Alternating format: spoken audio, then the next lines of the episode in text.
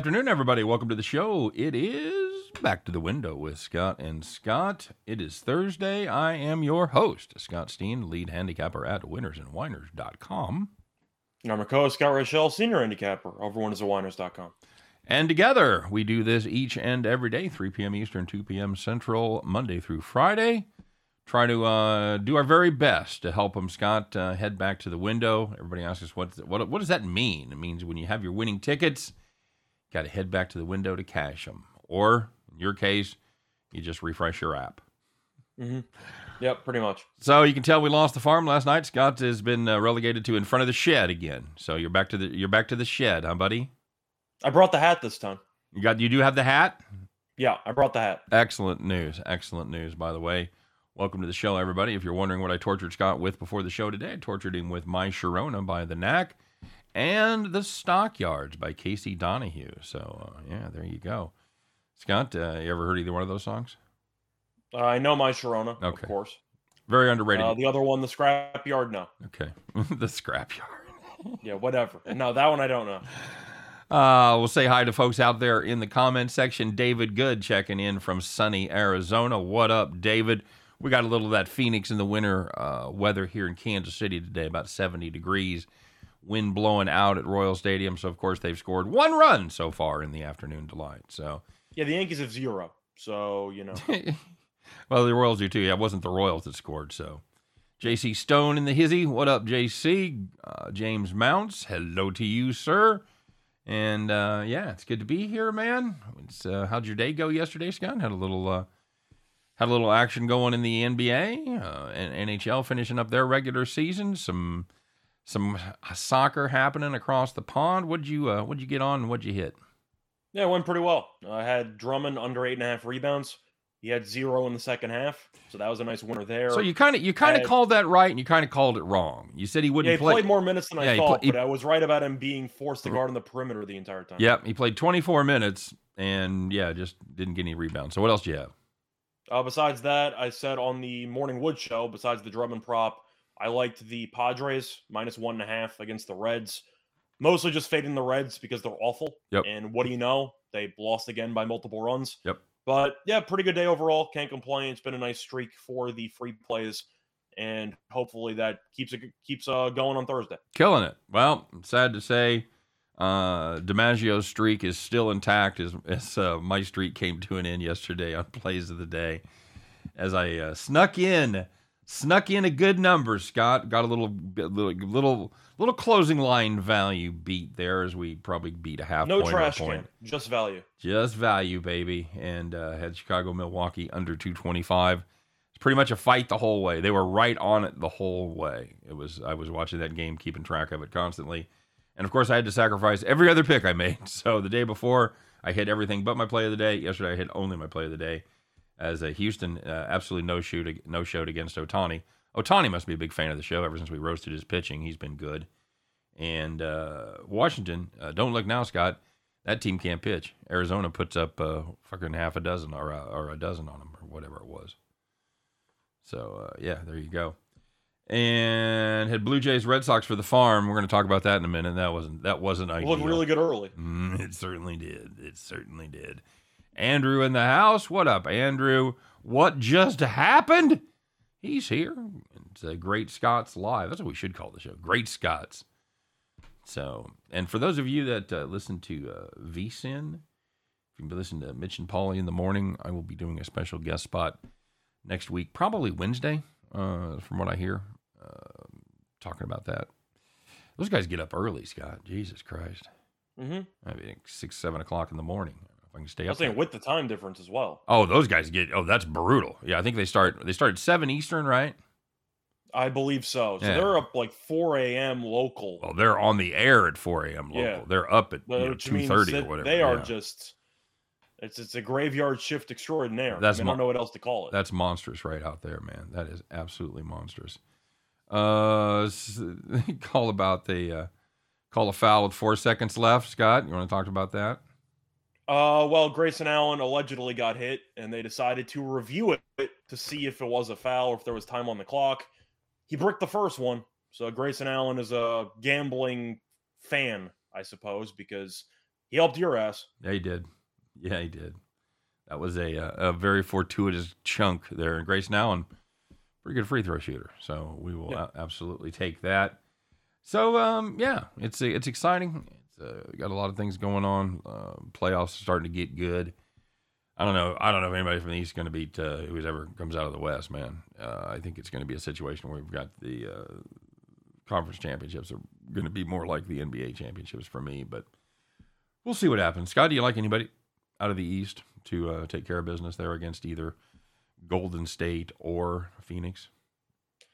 I think if I had to pick one team right now to come out of the East, I would probably go Boston.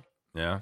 I think Boston's going to face Miami in the conference finals. Okay. Uh, no offense to Philly, props to them for being up 3 nothing on Toronto. Of course, Barnes got hurt and everything like that. Philly would have won the series anyway.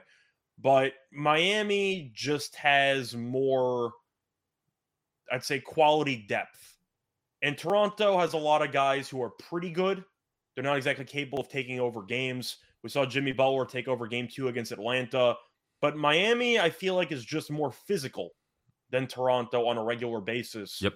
Which makes me wonder if Harden will eventually start to wear down as the playoffs go on for a month and change. But I think Miami would win a competitive series in six or seven. They also would have home court in that series, of course, as the number one overall seed. If you want to ask me my thoughts on the actual conference finals, Nah. I have Heat Celtics in the Eastern Conference. I'm not sure about Phoenix. I'm going to give it to him now, even Right. though Booker might be out for another two, three weeks. But I'm going Phoenix and Golden State. Yeah, I think that's. I don't think it's a that's a lot less controversial than your Eastern call. Um, so, hey, quick reminder, everybody, while while I got you here, um, give us the like, hit that thumbs up for the video, of course, and get subscribed to our channels. Get subscribed to our Winners and Whiners YouTube channel, and and hey, if you're not watching this live, if you're watching this on a replay, pause it right now. Go over to uh, open up another window. You can do it. Open up another window for the Max Wagers Network YouTube channel. Get subscribed over there. Click the bell. Get notified every time we put up brand new content. Because starting on Monday, the live version of this here show, Scott, this this show right here, right here on our really big shoe, only going to be available at the Max Wagers Network uh, on a live basis. So make sure that you get subscribed over there. Do it. Do it. All the cool kids are doing it. Get over there. Get over. Come on now. You know you want uh. Frank White in the house, uh, Hall of Fame uh, second baseman for the Kansas City Royals. Hall, Royals Hall of Fame, not, not Baseball Hall of Fame. But Same guy. I don't think it is. That'd be my guess. Uh, he is a uh, county executive, by the way, here in, uh, in Kansas City right now. He's uh, doing the political thing. So, anyway, make sure you get like and subscribe, do all that, and of course, check out the great deals we've gone going with a couple partners of ours. We have a uh, baseball special that's still being run by DraftKings, going to be good through the first of May. So hustle up. You got about a week plus. Uh, five dollars. Five dollars, Scott. That's all you got to. Bet. That's all you got to bet. Any money line baseball game, you bet five bucks or more, you receive two hundred dollars in free bets.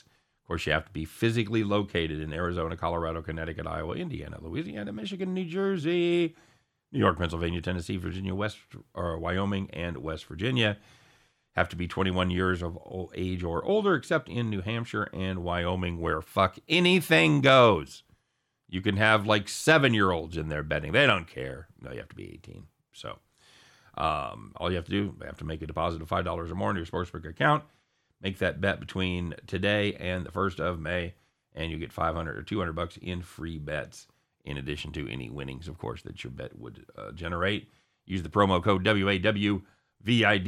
That's Winners and Whiners video, and the link is in the description of today's video. Scott, uh, speaking of, uh, I, although I, I love their code, have morning morning seizure is the code for Alley Show.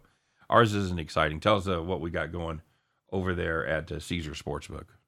So at Caesars, if you want to place an $1,100 bet, uh, could be lower, but that's the ceiling for this promo. And you're and you're new to the Caesar book, they give you a money back guarantee. So if you place a first time wager of up to $1,100 and you lose, you get it back in the form of a free bet. So it's an insurance policy built in for your first wager with Caesars. Promo code ATSWINSCZR. That's right. There you go.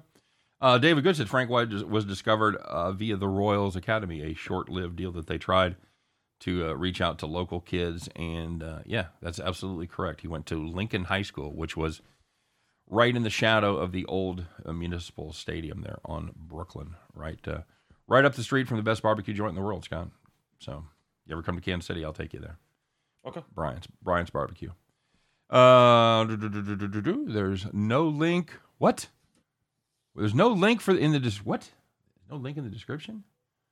All right, I have to check because I set, scandalous. I set those all up. That uh, I can't even I can't even blame other people on that, Scott. Well, so, you can. It would just be a waste of time. right. yeah, that'd be kind of a douche move. I don't know. I don't know who's responsible for getting that shit going. Uh, waste of time. okay. Okay. Uh, there it is. Uh, hang on. I'm looking. It's right there. Look harder. Look harder. Who's who said that? Is that Lex? Lex, come on. Uh, on the Max Wagers Network page. Oh, sorry. I gotta I gotta pay attention. Uh, okay. All right. Well, I will make I will make that adjustment because it should be there. You, you, you hate when people say that, Scott. They're like, uh, what? When they it say, should be something. Yeah, yeah. Well, it's not. Yeah. Nope, nope, Lex. It's over there too, buddy. I'm looking at it right now. It's you. You got to scroll down, brother. It's it's it's way down there, but it's basically the uh, it's basically the end of all the uh, the verbiage there for the thing. All right, so, all right, uh, no, no, uh, no, uh, on no first running on on Nerfies. Uh, what variables are the most important?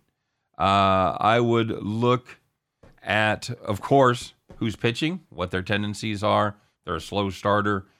Um, I also want to know with hitters in the top of the order versus the starting pitcher. Yep, and I also want to know what that team's proclivities are for scoring versus not scoring in the in the uh, in the first inning. We're about eleven games into the season now. I'm not sure we've got quite enough of a, a body of work to uh, to. Well, Baltimore's zero and eleven, so you know there you go to the under. They've yet to score a run in the first inning. Oh, they're they're zero oh and eleven on the Nerfy too. Well, I'm, I don't know about the Nerfy because they've given up runs in the first inning. Okay. But them offensively, they've scored zero. No. Oh, okay. Okay. Cool. But Lex, yep, that's absolutely right. Had to, had to scroll further down. I feel better now. I think uh, the Yankees have cashed a bunch of no run first innings. They ended up hitting a Yurfee a couple days ago because of a Donaldson pop up that went three inches that fell into the infield for two runs. But yeah, the Yankees have not been good in the first inning either.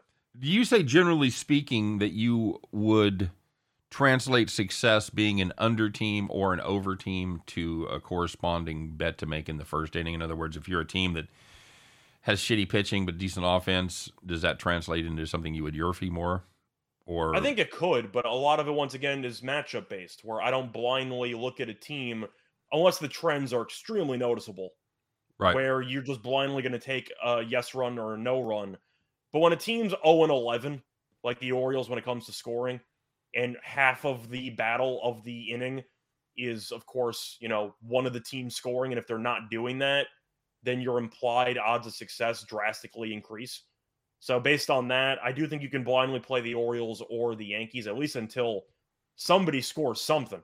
But at the end of the day, the Yankees and the Orioles and really a lot of teams in baseball have been quite underwhelming offensively. Yep. Even in the full game, not just the first inning, which is why you have seen a lot of baseball totals for seven, seven and a half, and even with bad pitchers. Yep and we're starting to yeah we're starting to see six and six and a halves with you know good pitchers, but not that ace ace matchup that you usually have to we see. Six and a half with Rodon and Bassitt yesterday. That's what I'm like, saying. That would never happen. That's what I'm saying. A couple years ago. Um. So I don't know. We talked a little bit about it yesterday. There's the the weather has tended to be a little colder across the country. There hasn't been like patches of great weather. Uh, on a consistent basis, but I, I want to do some digging to see what we've got and see what the whispers are at this point um, because I and I and I want to make sure that our anecdotal recall here is accurate. That that scoring actually is down because it certainly seems like it is to me. Yeah, it definitely is. Uh, Bill McDonald said, "Can't believe Chelsea lost to Arsenal yesterday when they lose four to four to two." Scott, kind of an upset there. Something right? like that. It was it was tied two two at the half, so you know it was crazy because you have four goals in the first half. But yeah, Arsenal lost over the weekend to Southampton, and Southampton's been a mess. And then Arsenal decided to score four goals. And I guess Chelsea's defense took the day off. There you go. Uh, somebody asking us about the Grizzlies. Uh, I don't want I don't want to do the uh, dick move here, but we will have a pick on that game later in the show. Yeah. So, um, are there more Nerfies early in the season? Asked David Good. Again, anecdotally, I would say yes because pitchers come out of spring training ahead of hitters. Generally speaking, the weather's colder, the ball doesn't travel as well, et cetera, et cetera. Again, uh, I don't, I don't have, I don't have the stats in front of me, but anecdotally, I would say that is absolutely true. Scott, would you agree with that? It feels that way. Now, I'm not sure if that's fully weather based or maybe the batters are behind the pitchers with the limited spring training. I'm curious if that's a possibility too. But some of it could just be offensive philosophy. P- teams are so focused on the home run ball. And truth is, it seems like baseballs have not been traveling as far in the early portion of the season, Mm-hmm. Where it's more difficult for teams to manufacture runs via multiple batters. It seems like a lot of teams have fully embraced league wide the importance of the home run that you don't see many sack bunts. You don't see many hit and runs. Stolen bases are non existent anymore. So when it comes to finding ways to score runs via three singles and a bunt, you really don't get that anymore. I am curious if that plays a factor. I got to assume it does. Yeah, absolutely, absolutely. So If, if every batter you have is a checker or wrecker at the top of the lineup, and the balls are not traveling as far as they have been in years past for whatever reason, then you're going to wreck a lot more than you're going to check. By the way, if anybody nationwide starts using that term in reference to baseball, they owe us money because Yeah. we, we absolutely invented checker or wrecker for baseball hitting. Sorry, I'm, we're taking we're taking. I think it works really well in this Of course it does. it? Yeah, it's perfect. That's that's how I said it. So, uh, let's talk about what happened yesterday, Scott. I know we talked about it a little bit here. Let's make it let's make it official, shall we? Let's uh let's break into the fun. And by the way, one more time, do like and subscribe. Max Wagers Network. You guys know the drill. hate to, hate to keep hitting you over the head, but you know what? I will. So, but let's find out what happened, happened yesterday. Let's have a little fun. Let's find out who took it in the shorts. Who took it to the bank? Who's the winners? Who's the whiners? It's Thursday. Let's find out who's got to get out their fancy flip phone. And what do they got to do, Scott? They got to call them cops. I said they got to call the cops.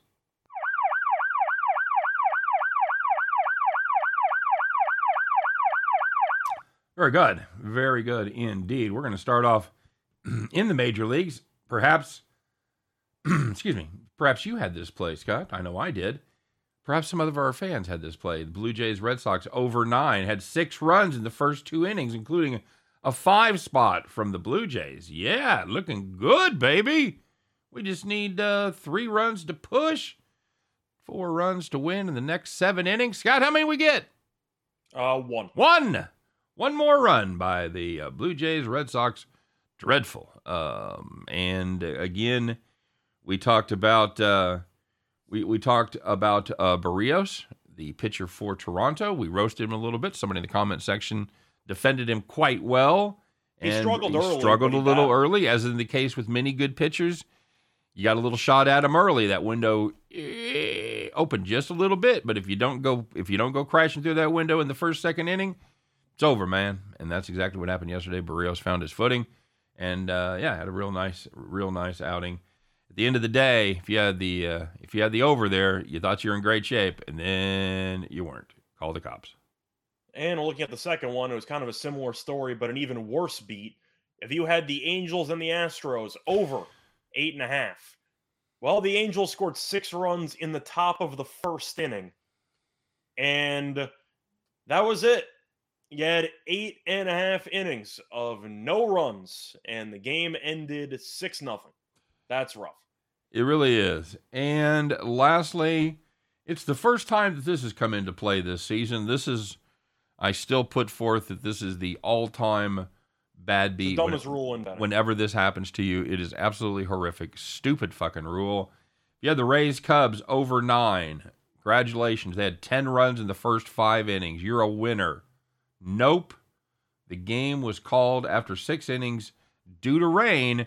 Still a legal game, still an official result, except That ticket, no fucking good. Uh, the bets were voided on both sides. Call if you read the, the fine cops. print, you have to play eight and a half innings for a baseball wager to count, or in the previous years, a seven inning doubleheader. But you, you get the idea. I'm not the saying it's, I'm not saying it's a surprise rule. It's just a stupid fucking rule. Yeah. Since the game was called prematurely, even though you automatically won your over bet, it's impossible to score negative two runs. Right. Yeah, you, you have to get a refund for that. It's a nice little loophole for the books, and and I get it, and I get it. If you if you've got the under there, Yeah. y- you know, um, it's it's a great deal for you. But total bets should be now. Here's the other the other side of this, Scott, is if you've got the over, and you've got the over nine and a half, and they're at nine, and you're like, well, They're at fuck, nine if they're at one and the game's called in Right. the sixth inning. Right. You're like, well, I, I was just on the verge of breaking through. So, I mean, I see that part of it, but I, I think if you cash your ticket, if you cash an over, it's, it's over. Right. I'm a fan of the tennis rule for most uh, for some books, which is that if a player retires mid-match, but no matter what happens, you, the outcome automatically would have won. So if you have a spread, you have like plus five and a half games, and the guy's up ten games or something, and you're in the fourth set or whatever. Then even though it ends early and the guy retired, you win. Some books do that, other books don't. what about the other side of it? I'm curious since this is pretty rare. It happens probably what three times a year, four times a year, maybe, Mm, Yeah. Yeah. Something give or like that. take. Yep. Do you think one sports book paying out winners in this situation would get a bunch of extra customers, or do you think it's too rare? Uh, I think you'd get a few. I'm not sure there'd be Okay. they'd be beating a path to your door, but it certainly would be a feather in your cap if I'm looking to make if I've if I've got two books with uh, equal odds, I would Yeah. I would definitely make a total bet on the one that pays you uh, by result when the game is called. So in tennis, Scott, now you you said if you've if you're laying four and a half and they've won and they're up by ten games, you win. If you're laying ten and they're up by four and a half, do you lose? Uh that's actually a good question. I'm pretty sure you lose. See, that's that's If that's my you problem lose with that. if it automatically cannot change. So if okay, so that could have changed. yes, if you're getting plus seven and a half Yeah. games, right, and you're in the fifth set, Okay. and you are down one game. So if you're mathematically eliminated, if you mathematically Okay. win or lose, it's graded accordingly, okay. Well, I'm I'm okay with that. which I think is fair. Yeah, yeah, that's fair. If I'm mathematically beat, go ahead and fucking call it a game. I'm I'm fine Yeah. with that. All right. So there was some good news out there, Scott. Maybe you didn't have a rain out game. Maybe you had a nice, easy victory. Maybe you spent your night kicked back, having a nice, uh, maybe a little Courvoisier, uh, fine cigar, just relaxing because your bets had already won and you're sitting in the rocking chair. So, first one, if you had the under in the 76ers and Raptors game, total was 216 and a half. You had 190 in regulation, but they don't call it under time. Now, actually, wait a second. This time they did because the game landed 205 after overtime. Anytime that a total is 10 plus points under with an extra five minutes, that's a rocking chair. Yes, sir. Absolutely correct. Uh, they also they also say overtime generally doesn't figure uh, favor the underdog better, and that was the case last night as uh, Philadelphia was able to uh, sneak out the win there. Yeah, Rick, for the Drummond bet, I just said before that he went under the rebounds. That I won. That that was the only thing we talked about. Did you did you want to uh, tell everybody that somebody roasted you in your comment section for your winning bet? Oh, it was actually kind of funny. Somebody in my comment section after the game was over tweeted like or posted, sorry, wrong, wrong exclamation point, like what is this? And he posted it after the play already won. So it's wrong on so many different levels. I just got really confused. Oh God! You know that you know there's an edit button there, folks. You know you can. I, I don't know. You, He's can like, it's wrong. I'm like, it, I, it already won. Like, what are you? What are you even talking about? That's just so excellent. Hey, you had the Guardians on the money line against the White Sox, they led 10 zip after two innings. And there's a, yeah, no rainouts, no bullshit. Yeah, Keuchel was not very good yesterday. Keuchel, not very good. Not very good. Eight all. Uh, Guardians in that one, uh, 11 to 1. And the last one, if you had the Cardinals and Marlins under seven and a half, Alcantara and run support don't really go well together. And you had no runs in the first eight innings. The Cardinals scored two in the top of the ninth. The Marlins, of course, did not score anything, and the game landed two. I will say that the teams we talked about being good under teams have been good under teams so far, and one of and one Yeah, because every team's been a good under team. well, one of the big ones. it feels was, that way. was, Besides the Rangers, was the, Mar- the Rangers. was the Marlins. We talked about the Rangers being a great over team. Talking Yeah. about the Rangers being able to bop and having no pitching. Cardinals have all, or Marlins have all pitching, no hitting. So, all right, I think we need to talk about this because you're uh, you're you're going to go see this game. You're going to go, and uh, it's going to could could be ugly, Scott. So let's talk let's talk about your hometown team there just a little bit, and we'll get into it by talking about why they're not making you mad, Scott, but they are definitely making you uh, disappointed, my friend.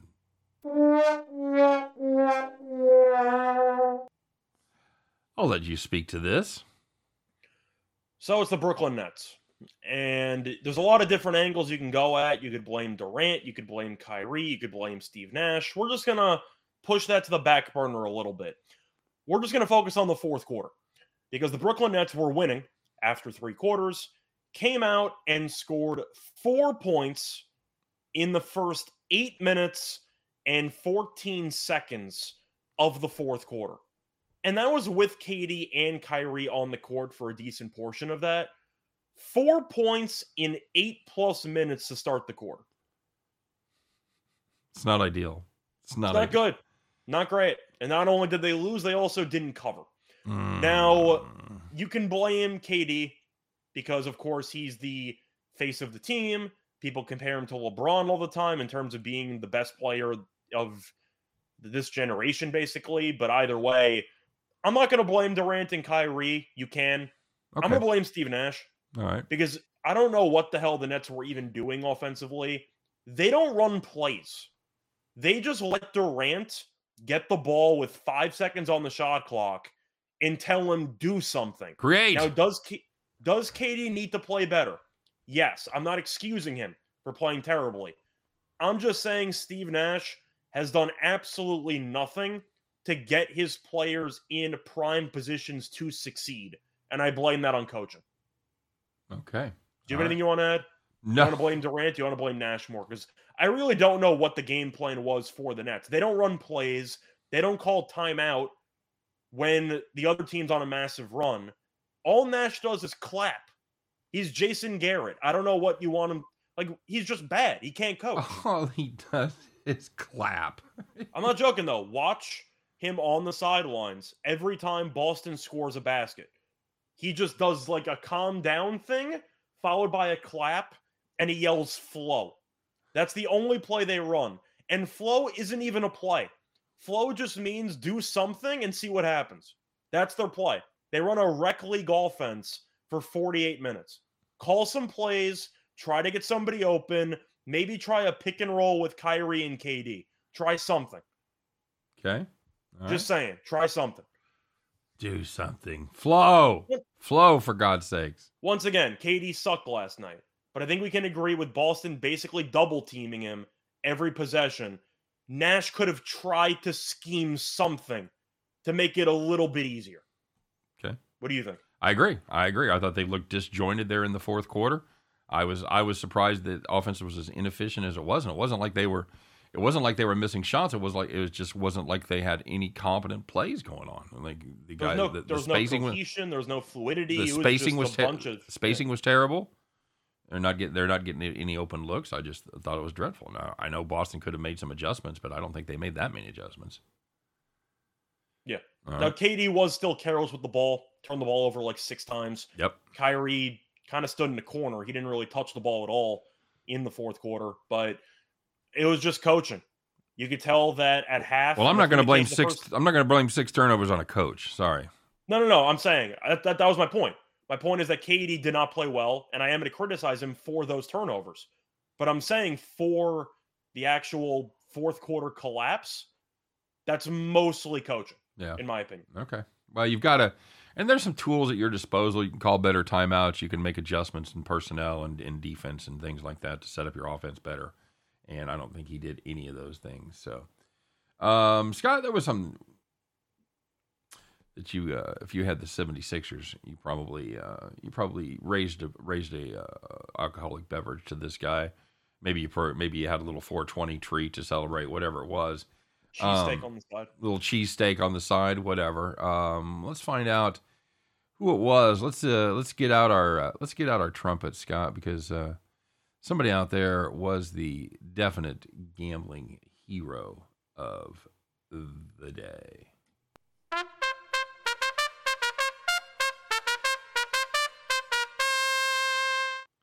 So, Scott, overtime is winding down. Philadelphia 76ers tied with Toronto. They got a chance for one more shot.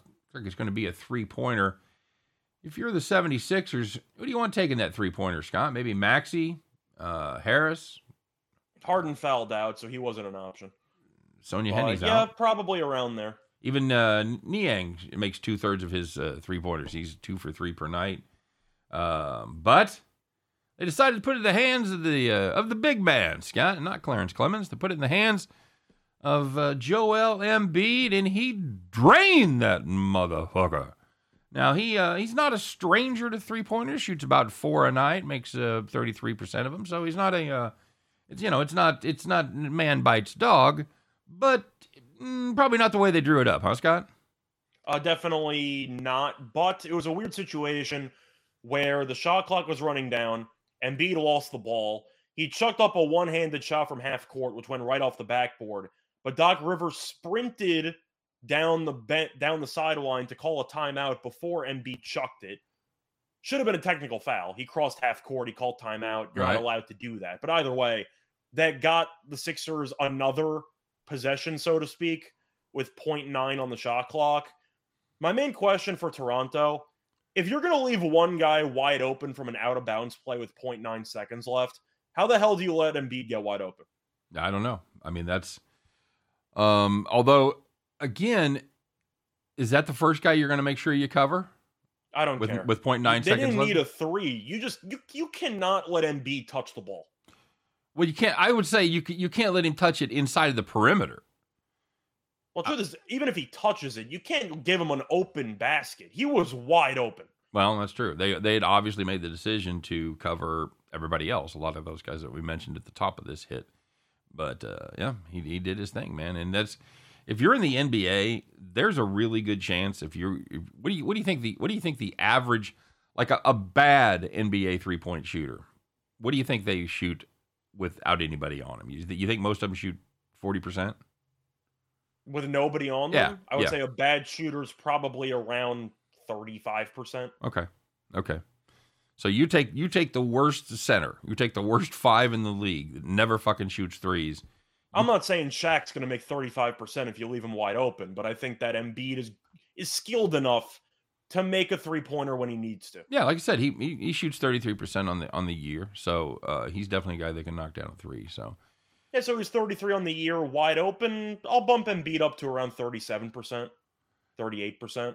Andrew What do you said Andrew said Embiid shot curved in midair. Said that couldn't have been done by magnets uh, at the rim like David Blaine insinuates. But losers, a- It says lasers. oh, la- uh, lasers and the overhead cameras uh, could achieve that. I don't know. So we're saying somebody was able to guide that ball in the air while it was in the Yeah. air. In Toronto. Huh. I don't know, man. I, I can't. I can't go down that. I. I'm not gonna. I'm not gonna ever like just dismiss something out of hand. But I would say I've seen nothing convincing as far as evidence goes that would indicate that's even remotely possible. Scott. That just sounds made up. I'm gonna be more blunt about it. No, I just think Embiid's a great player, made a great shot. Okay. All right. That's that's fair enough. I mean, it seems. I, I mean, see, counting money, it's a little, it's a little bit tricky because Embiid went from crying to having his great moment yesterday. I'm sure Embiid would have rather have won that game against Toronto in Game Seven than a Game Three, where his team was already up two nothing. It's a great moment, you know. Him and Toronto have had some issues in the past. Drake uh, sitting courtside yelling at him every time. Embiid telling Drake after the game they're going for the sweep. I think they'll get it, but that's a separate story. We'll save that for tomorrow's breakdown. But at the end of the day, I do think that Embiid would easily trade that three pointer from last night for Kawhi's shot and missing and then potentially winning game seven in overtime. Just saying. Yeah, probably right. All right, let's take a look at tonight's action. Uh, as we talked about, we're going to have a play from the Memphis Minnesota game. So, Scott, let's take a look at this Dallas and Utah contest. Looks like uh, Luka has been downgraded to doubtful for this one. So, by uh, by all indications, he will not be playing. Damn it, Luka, you're the chosen one. Damn it, man. Uh, Dallas was able to sneak out a victory there in game one. They go to Utah tied at one apiece. It does take a little bit of the pressure off of Luka, and that's what we talked about that he might feel a little more pressure to come back if they were down 0-2. They're not.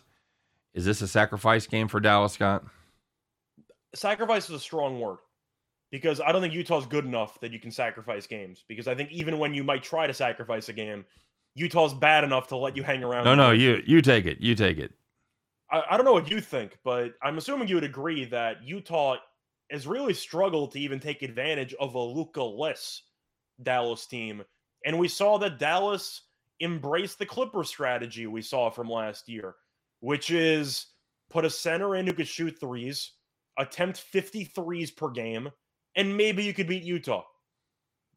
Yeah. And that seemed to be what happened in game two. Now, of course, people are going to roast Gobert because he's the defensive player of the year hopeful. He's won numerous times. The more that I've actually watched that series, the less I've blamed Gobert for his defense. Now, offensively, Gobert's been a mess. There's really no other way around it. He's been terrible offensively. But I don't know what Gobert is, is supposed to do when he's the rim protector. Every guard that Utah has is getting blown past on every possession. Jalen Brown, Jalen, uh, sorry, uh, Brunson has 40, and I'm supposed to get mad at Gobert. Yeah, yeah, he doesn't have. What's a, he supposed to do? He doesn't have nine foot arms, so that's I, the point. You you're gonna lose either way because either Gobert chases Kleber at the three point line and gives up a wide open layup to Dinwiddie or Brunson, or he stops the layup and somebody's wide open for three. Stop blaming Gobert. Blame Conley, blame Bogdanovich, blame Donovan Mitchell. Because all three of them have been awful on defense the entire series. Gobert can only cover up so many mistakes. I'm giving him a pass. He's going to get the bad rep. He's going to get the blame for it. He doesn't deserve it for the defense. That is not his fault. Somebody says you guys had the uh, have the over on the Bulls game. What happened? Uh, au contraire, I had the I had the under. No, we had the under. Yeah, I, I, had it as my play of the day. So we were on total chaos. We both like the under. Yep, yep, yep. Didn't what happened? We like the under, so it went under. Yep. Uh, blame Quin Snyder and his bad defensive schemes. Uh, the schemes aren't good at two, but I mean, am I supposed to really blame Gobert for Brunson going for forty points? No, I mean that's a that's the thing. I mean, in the NFL, you go, well, it's a it's a, it's a defensive group effort, and if they, yeah. they score a bunch of points, you go, well, the defense sucks. But in the NBA, if you got one guy that's head and shoulders good defensively, and that team gives up a shit ton of points, you're going to blame the one guy that's good def- defensively, even if he doesn't match up positionally with the guys that were causing the problems, and that's the case with Gobert.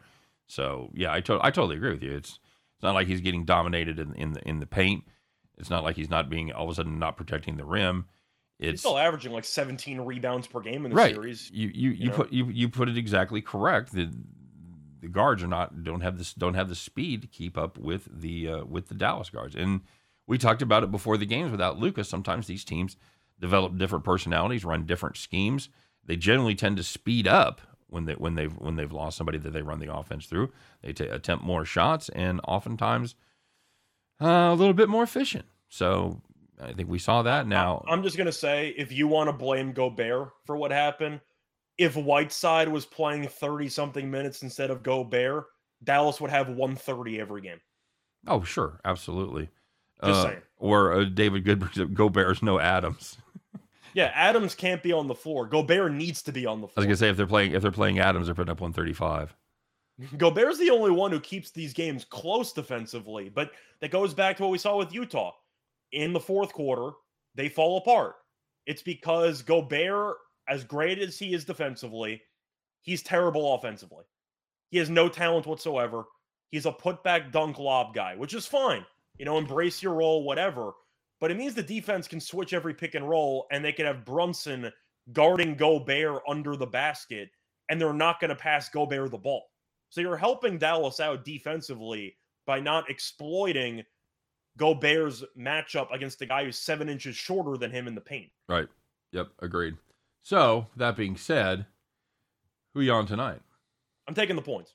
Okay. Now Utah at home should probably win, but I can't ignore the fact that Dallas has accepted the common obvious move, which is to trade threes for twos. Mm-hmm. Dallas is going to try to shoot 50 something three pointers every game. They're going to try to hit 20 and dare Utah to make a bunch of mid range floaters. And they're going to hope that their threes do enough in order to offset the twos. I think they can. But do I want to lay seven with Utah? Hell no. No. I'm not laying seven with Utah. I hate this damn team. No, not a, not a chance. And you've got uh, you, and you've got two teams that are uh, Dallas good on the road, Utah not great at home, just 17 and 22 against the number at home. Dallas is uh, whatever I think 23 and 18 uh, on the on the highway as uh, so you've got to factor in where they are and how they've been playing. I'm you know this is a game at the end of the day Utah you kind of touched on it briefly earlier. Utah isn't a team that just blows people out. They're just they don't seem to have that killer instinct for whatever. You know, being a being a, a Mizzou guy, uh, fuck it, I'll blame Quin Snyder, Quin Snyder. I'll never miss an opportunity to roast Quin Snyder, but they just don't seem to have that extra gear. Um, every once in a while, they'll blow out shitty teams. You know, you'll see them blow out Portland or OKC or whatever. That means nothing. You look. I was gonna say the only teams I remember Utah blowing out were Portland and Oklahoma City. right, right. That, I was gonna say. that's it. Two teams that were you know tanking. You know, well, basically since the middle of last season. So, um, I I just think it's too many points. I'm I'm with you. Uh, you got a thought on the total? Oh, the total's so tough. I really don't have a thought on the total because you're really asking if I think Dallas can make enough three pointers. The game's going to come down to if Dallas makes three pointers or not, and that's what's, that's what's going to determine the total as well. So I don't really have many thoughts. I guess I would lean under, Right. just hoping Dallas doesn't hit 22 three pointers again. But it wouldn't surprise me if it went over. No, I'm- there's no way I'd play the total in this one. No, I'm I'm totally. It does seem like the spread's too high though. Uh, I'm with you. You know, this is a this is a Dallas team that made. Uh, what did they make? Did they make fifty percent? No, they shot they shot forty six point eight percent from from downtown. Still put up just 110 points. Yeah. So- I, I, it would be under or pass for me, but I'm gonna personally stay away from the total. Yeah, it could be. I'd like that number a lot better, about 13, um, two, Yeah. 213, 212 and a half, something like that. So, again, I lean under because of the trends, but uh, yeah, I don't want to get involved with that. Maybe a Utah team total under potentially if you want to go with that approach because the truth is I'm more scared of Dallas's offense to ruin a total than Utah's because I've seen Utah's offense all year long. I know what they're capable of. I know their limitations. I know that late in games, Mitchell has to do everything for this team because Conley's not very good. O'Neale's not very good. Gobert's useless offensively. Bogdanovich gives you some production every now and then, but it's mostly Mitchell. Dallas can hit a bunch of threes. Uh, the other game here, Scott, is one that should be easy for us because we've each got a play of the day on it. Congratulations. We looks like we beat about a point of line move. You and I both like Golden State. I laid out my points on the video. Yeah, have anything to add to that? You just want to just uh, piggyback off me? Well, mine was posted first, so you know, Whatever. You know, you win one play for your free play and you copy my streak. I really, I see how it is, but I would have. Yeah, I would have been copying you earlier if I'd have known that was a strategy. Jesus, you've been. you should have you've been, copying. I know earlier. you've been hotter than hell. Prop was sitting there for you, but yeah, for me, I'm going with the Warriors. Of course, I think Denver's the worst team left in the Western Conference, and Okay. it sounds like a hot take because Denver was the six. Do you think New Orleans right now is better than Denver? No, because I we we talked about that. It's. Uh, I'm it- asking, do you think New Orleans is New Orleans is better than Denver right now? yeah, yeah. I think they are. Because New Orleans, I mean, Denver is so predicated on one guy. And if you can stop Jokic or at least slow him down like Draymond is doing, they got nothing else. They don't have they don't have the bodies to take advantage. The one place you can take advantage of them, you can take advantage of them on the on the perimeter, but they don't have the the, the bodies with the quickness to take advantage of of that spot for uh, against Denver. So the one It's the place same thing I saw last year. Denver was down two nothing. against Phoenix. Phoenix was the much better team. They were a world beater, and people expected Denver with the altitude to maybe come back. What happened? They got smacked. Yep. Because just because you travel home does not change the fact that you cannot guard anybody on the other team. Golden State's walking into 123 every game. Curry's coming off the bench for the hell of it, Right. putting up 34 points in 23 minutes. Golden State in game two scored 70 points in a 19 minute span. That is almost impossible. I don't know how you pull that off, and Denver can't even reach 110. Uh, heartbreaker. What can you do? Yeah, I, there's nothing. There's nothing you do. We talked about this before the series started. That this would be the one spot, the one spot where they might be able to sneak out a win, uh, going back home to altitude for the first game. But they've been they've been so overmatched, Scott, that I, I think they could they could give them ten points back, and they'd still win. You know, and I don't think there's going to be any difference. Uh, there's not going to be a bigger difference than ten points. Uh, Rick Zeff says, "Back the truck up on the Nuggets tonight, baby, going right in the face of us." Said, "Here, I got yeah, I, yee, yee, right here, buddy. You can't see me. I got you I'm got just saying, nothing." depending on how the result goes, I hope it's a small truck. That's all I'm saying. but I the way I just can't really see what Denver can do. And you can make an argument that Golden State will shoot worse, you know, than they did at home because they were amazing and a lot of their players couldn't miss. But even just offensively and defensively, what has Denver done well in this series that you think can propel them? Jokic has not played great, but let's say Jokic goes for 35. Let's say Jokic has a 35, 15, and 7 game. Okay.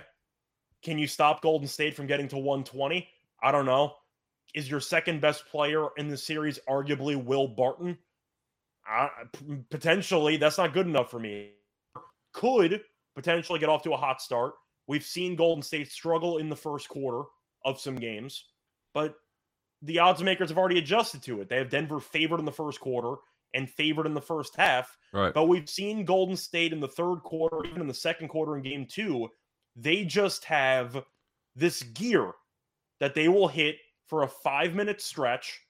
They'll flip it and they'll outscore you by 15. That's what I was. That's it what, happens every game. that's what I was and it's going talking. to happen again in game three. I talked about that on my video. That you'll see, Denver wins a quarter and they win by one or two, and Golden State wins Yeah. the next quarter. They win by thirteen. That's then that's that's the killer. You got those little you got those little spurts. Now Rick's Rick's bringing up the uh, the the thing that we talked about yesterday. When you have a team that's down 0 to 2, 0-2 going back home, uh, first quarter, first half, generally very good plays. That was the case yesterday. They adjusted the number in the Toronto game, made Toronto minus one in the first quarter. Didn't matter. They were up by ten. Scott, could you could we see the same thing happen in Denver tonight? Absolutely, we We- could. yeah, we could. Uh, Denver needs a good start because they're awful with good starts anyway. So Mm-hmm. this, if they get a bad start, this is going to snowball. But I think it's going to be a sweep.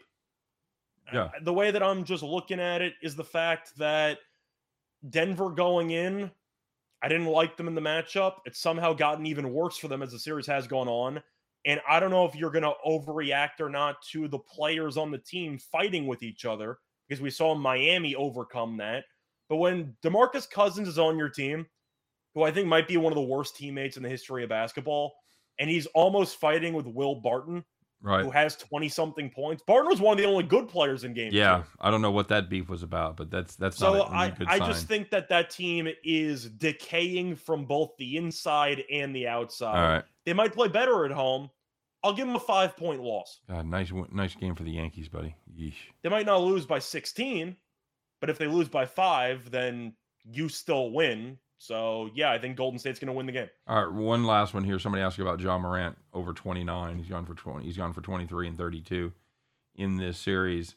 It seemed like Scott the less they need him, sometimes the better this Grizzlies team plays when they when they become a when they become a better team and not Ja focused. Yeah, you agree with that? Uh, eh, I don't know. I, I think that it goes back to the point I made after game one, which is the fact that Ja has the ball in his hand so much that a lot of the players stand around and ball watch. And it seemed like that was not the case in game two because Ja had nine assists. So he got his teammates more involved. I think Ja's going to have a big game tonight. I think he might go for 30 plus. Min- Minnesota's been sagging off more, which is forced him to shoot more threes, which I thought would happen.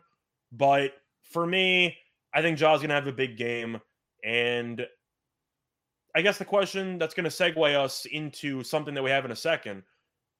Do you think Minnesota's offense will look more like it did in game one, where it scored 130, or more like it did in game two, where it only scored 96? I think obviously somewhere in the middle, but I think it's going to tend towards uh, game two. And Yeah, that's how I feel. you know what? Let's do that, Scott. It is time. It is Thursday. Time to put on those Thursday overalls, guys. Get your straw hats out. Climb aboard your John Deere tractor.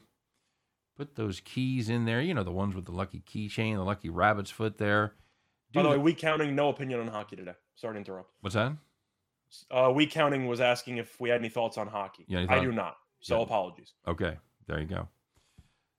Where was I? Oh yeah, we should uh we should do that thing. Play the where- music. We should do that thing where we uh you know bet the farm.